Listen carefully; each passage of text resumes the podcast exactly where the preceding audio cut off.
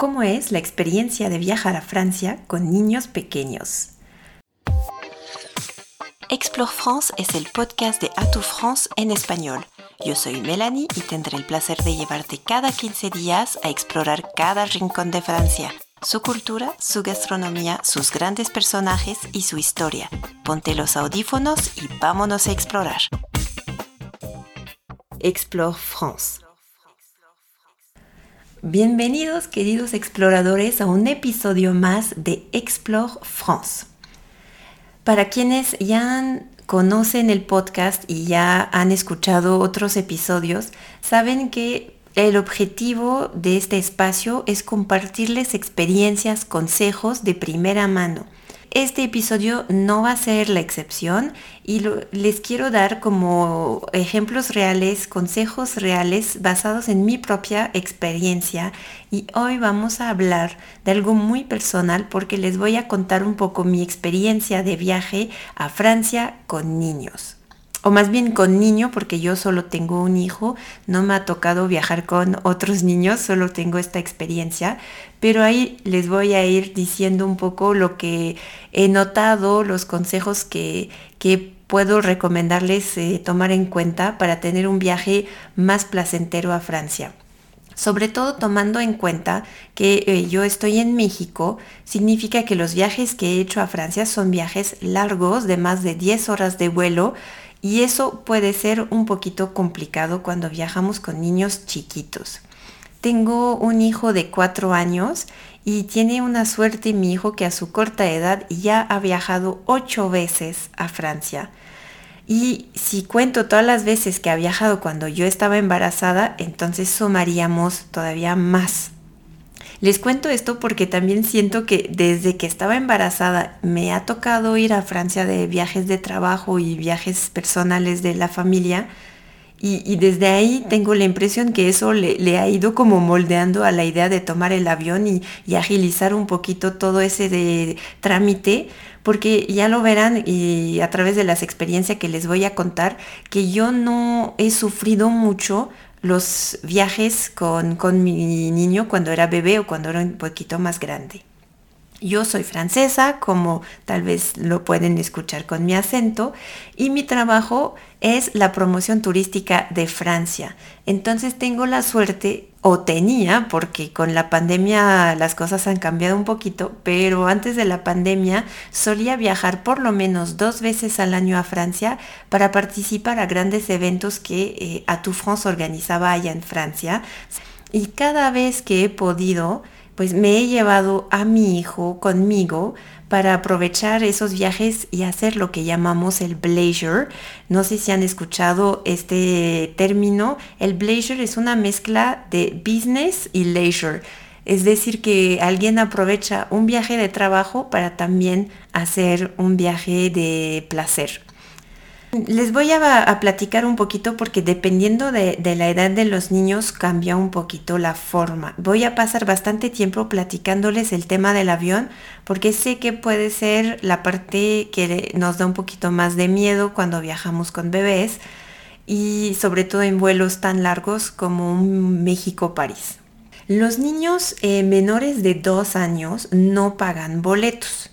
Así que yo, pues la verdad, mientras mi hijo no cumplía los dos años, cada vez que he podido viajar con él, me lo he llevado, porque eso eh, también para nivel de presupuesto es eh, un alivio, aunque pues igual uno podría decir, el niño no se va a acordar de sus viajes a Francia, pues yo creo que eso ha permitido que vaya creando como una cierta costumbre eh, inconsciente de, de viajar y también crea recuerdos, si no él, si él bien no se va a acordar de los viajes que hizo a Francia antes de los dos años, sí crea recuerdos para toda la familia y eso también es muy importante. Así que queridos exploradores que son también padres de familia, les voy a contar mi experiencia de esos viajes en avión largos con menores de dos años. Lo primero es checar bien las políticas con la aerolínea porque yo creo que la mayoría necesitan que el niño sea menor de dos años durante todo el viaje. Si el niño cumple años durante el vuelo o durante el regreso, ya no aplica el hecho de que no pague boleto. Otra cosa es que si bien no pagan un boleto completo, sí hay un cargo. Tampoco es totalmente gratis el hecho de viajar con menores de dos años. Hay un cargo por parte de, la aerolínea con una serie de, impuestos. No sé bien exactamente el desglose, pero no se paga un asiento completo, pero sí se paga un cargo específico para viajar con el niño menores, menores de dos años. Otro detalle es que los niños pues no pagan asiento porque no lo ocupan, o sea que no les van a dar un asiento para su bebé. Significa que hay dos opciones. Si son muy chiquitos, o sea que son bebecitos de apenas unos meses, hay una opción que les va a poder permitir viajar en una cunita. A los papás que viajan con bebés se les asigna los asientos que están frente a la mampara porque en esta mampara se puede colocar una cunita de viaje que instala la aerolínea. Esta cunita solo la pueden colocar una vez que despegó el avión y se retira antes de que aterrice el avión y cada vez que se prende la señal luminosa de que haya turbulencia y que se tiene uno que sentar y abrochar su cinturón de seguridad, se supone que hay que tomar el bebé de la cunita y abrazarlo. No se puede quedar en la cunita. Una ayuda para tener al, bebé acostadito durmiendo, pero también eh, no todo el tiempo puede estar ahí. Hay varios momentos en los que eh, hay que tener el bebé en las piernas. Y de hecho, pasando unos meses, eh, en mi caso, la primera vez que viajé con mi hijo, iba a cumplir nueve meses y era un bebé bastante grande para su, su edad. Así que apenas en el vuelo de ida cabía en la cunita y hasta del regreso los sobrecargos así decían, no, es que ya está muy grande y ya no cabe y también por el peso ya no, ya no, se ya no soporta el peso la cunita, entonces no nos querían poner la cunita. Significa que después, entre ese periodo de 9, 10 meses que ya no puede estar en la cunita, no hay asiento para el niño y tiene que ir en las piernas de los papás. Eso es importante porque implica toda una logística de cómo nos vamos a organizar, cómo nos vamos a sentar, qué cosas vamos a necesitar para que el niño esté bien se puede, y los papás también, sabiendo que es un vuelo largo de 10 horas con un niño sentado en las piernas. Otro consejo adicional durante el vuelo y basado en mi experiencia con, con Air France, todas las veces que he viajado entre México y París lo he hecho con, con Air France, es que es muy importante eh, tener todo lo que el bebé va a necesitar. Eh, no hay menú para los bebés de menos de dos años, entonces hay que traer su lechita, su comidita, o sea, todo. De hecho, cuando viajan con bebés, no aplica como la prohibición de traer eh, ciertos líquidos, por ejemplo, porque justamente como viajan con bebé tienen derecho a traer la leche, a traer el agua, a traer los yogurts y las compotas y todo lo que requiere el bebé durante el viaje, eso lo van a poder pasar al momento de pasarlo el control de, de seguridad. Pero en mi experiencia en Air France sí tienen como comidita para bebés porque me han regalado compotas incluso tienen algunos juguetitos, dependiendo de la edad de los niños, tienen algunos juguetitos que entretienen a, los niños durante el vuelo. Pero no pueden confiar que con eso va a bastar, hay que ir prevenido y traer todo lo que va a requerir el, niño. También dicen que eh, los bebés chiquitos o los niños chiquitos estaban más sensibles de los oídos y pueden eh, tener dolor en los oídos al momento del despegue y del aterrizaje. Entonces recomiendan darles algo de tomar o de chupar para eh, ir este, ayudándoles con el tema de los oídos. Incluso a los adultos a veces nos recomiendan masticar chicle o comer algún dulce. Yo lo que hice fue darle la mamila al bebé y, en el despegue y de hecho se durmió directo y así ya con eso eh, nos fuimos una gran parte del vuelo con el niño durmiendo. Y la verdad es que en mi caso el niño no, tuvo ningún dolor, ningún problema. Para cuando están más grandes, el reto también es entretenerlos durante tantas horas de vuelo. Porque son, cuando estamos del lado del continente americano, son varias horas de vuelo para llegar a Francia. La ida generalmente se hace de noche. En el caso de México, los vuelos directos que hay entre México y París se hacen de noche, así que es un poquito más fácil porque los niños logran dormir una gran parte del vuelo.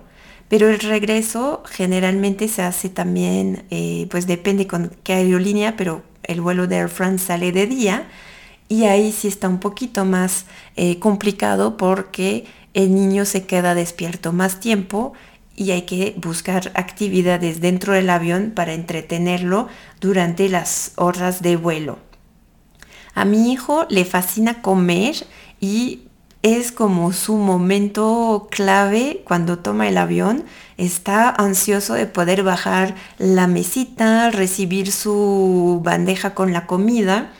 Y en Air France hay algo que me encanta, que es el kit de cubiertos que le dan a los niños porque son eh, cubiertos de, plástico, pero tienen una partecita que está abierta y se le puede poner unos triangulitos de cartón que vienen con los cubiertos y entonces el cubierto se transforma en avión.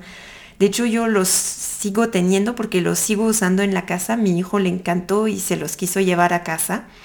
Y entonces esto hace que el momento de la comida también se hace más especial. Esto es a partir de los dos años, a partir del momento en el que el niño paga su asiento, ya tiene su propio asiento y también tiene su menú especial para niños, que viene bastante generoso en los aviones de Air France. Y yo lo que hago es que no se come todo, entonces todo lo que se puede guardar, que está empaquetado, lo voy guardando para que en algún momento del vuelo le dé un poquito de hambre o se está como desesperando, le voy como regalando el chocolatito o el juguito que nos ha tomado antes para crear esos momentos donde pues despejamos un poco la mente y lo ocupamos con, con algo de comida. También en los vuelos hay una selección de películas para, para todo el mundo y también hay películas para niños. A veces hay una gran, gran selección de películas y el niño puede escoger lo que quiere ver.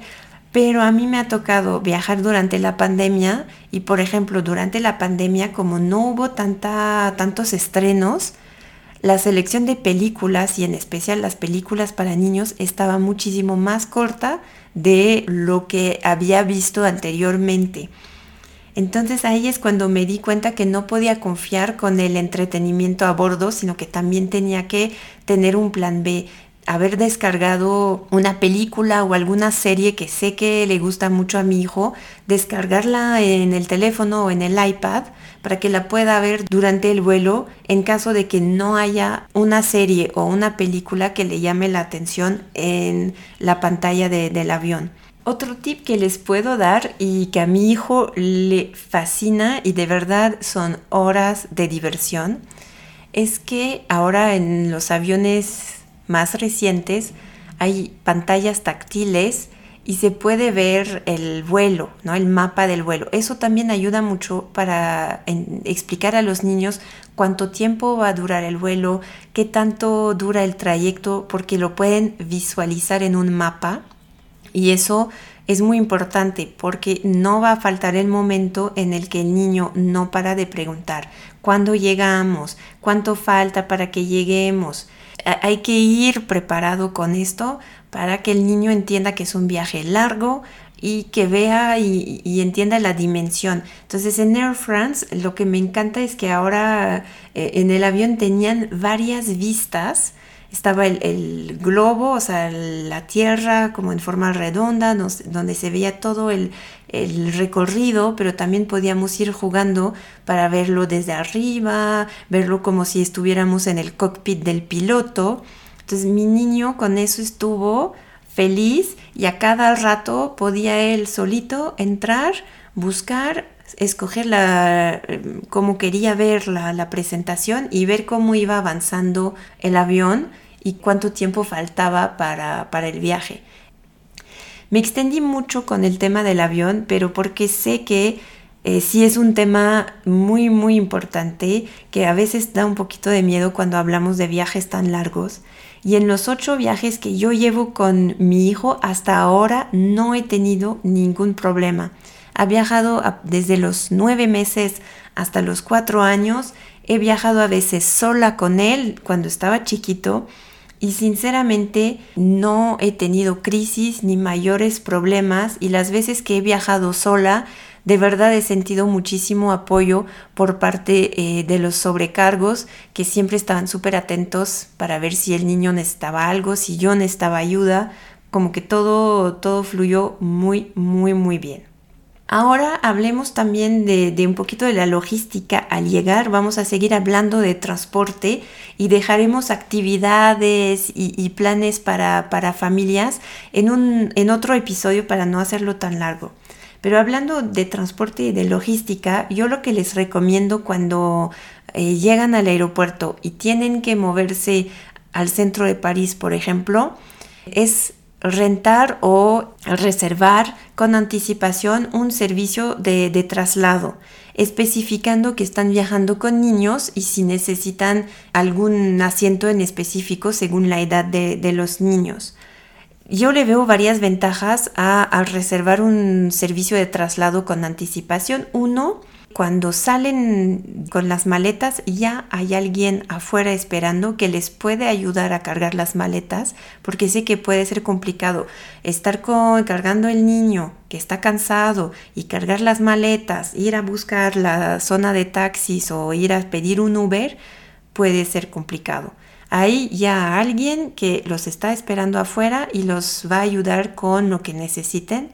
La otra ventaja es que no hay tiempo de espera, cuando ustedes salen ya está la persona esperando y los van a llevar directito al coche que ya está preparado. Eso es la otra ventaja, es que ya el coche, si han solicitado un asiento específico para su niño o su bebé, ya el coche ya viene preparado para que puedan hacer este viaje con toda seguridad.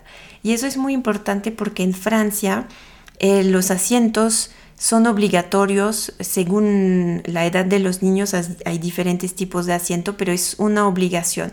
Incluso yo por experiencia también lo he vivido cuando hemos llegado a pedir taxi o Uber en París para movernos de un lado a otro y no traíamos la silla, hubo Ubers que no querían aceptarnos o que si lo hacían, lo hacían como con mucha molestia porque a ellos les puede causar un problema, porque si la policía llegaría a darse cuenta que estamos viajando con un niño que no tiene el asiento adecuado, pueden llegar a multar tanto el conductor como a nosotros.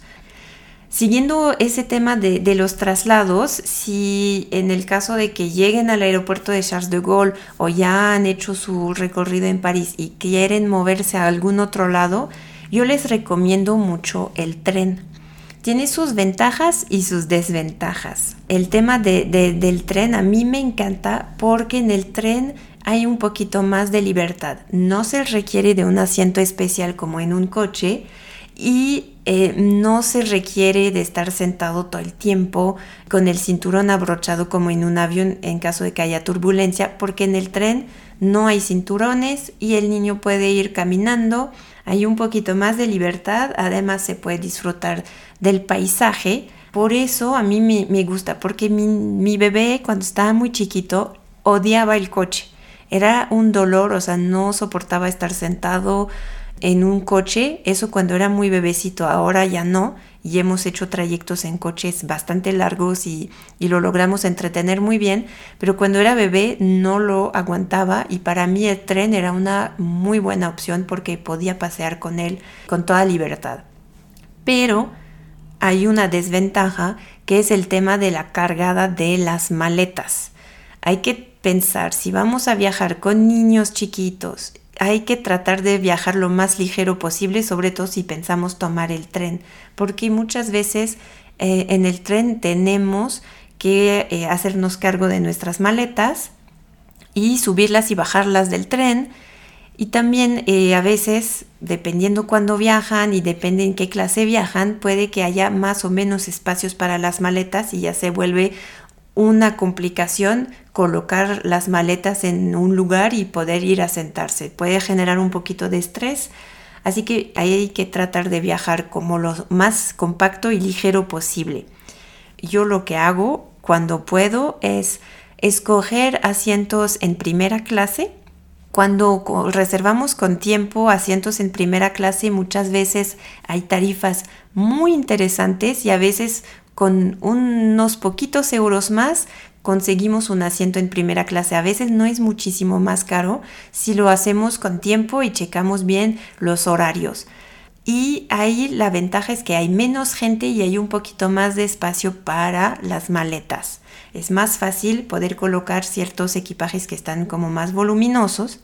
Otro tip, que algunos trenes de alta velocidad, lo que llamamos TGV en francés, algunos tienen dos pisos les recomiendo checar al momento de reservar que son asientos de primer piso, o sea, de planta baja, para evitar también tener que subir maletas y bebés a un segundo piso, que ya sería más complicación todavía. Otro tema es el de la cariola. Si van a tomar tren, yo les recomendaría no traer cariola porque es un equipaje adicional que van a tener que colocar, que doblar, que guardar y meter y puede ser un poquito de estrés y un poco abrumador.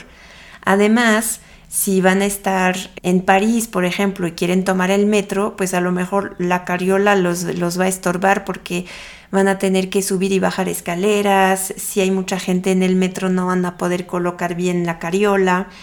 Así que el, tema de la cariola es un tema sensible porque a veces la necesitamos, pero otras veces nos estorba. Bien, yo en mi caso, la cariola que tenía yo en México era muy grande, muy estorbosa, así que yo nunca viajé con ella.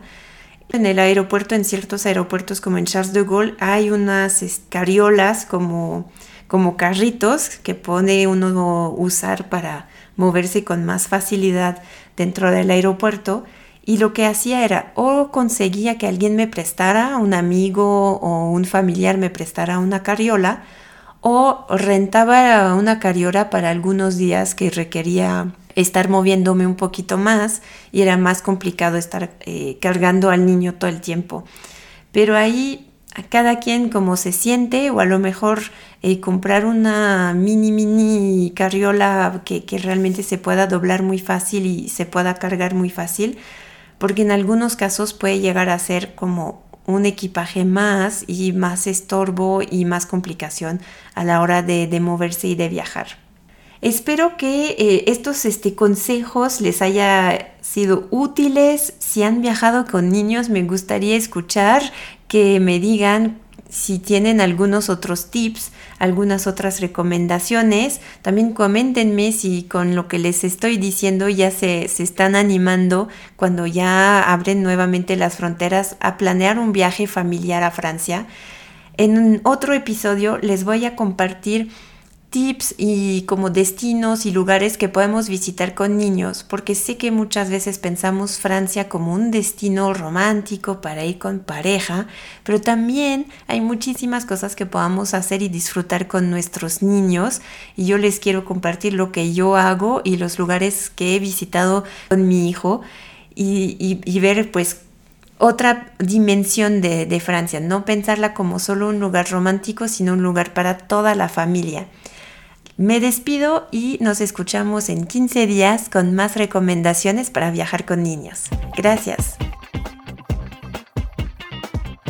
Gracias por llegar hasta el final de este episodio.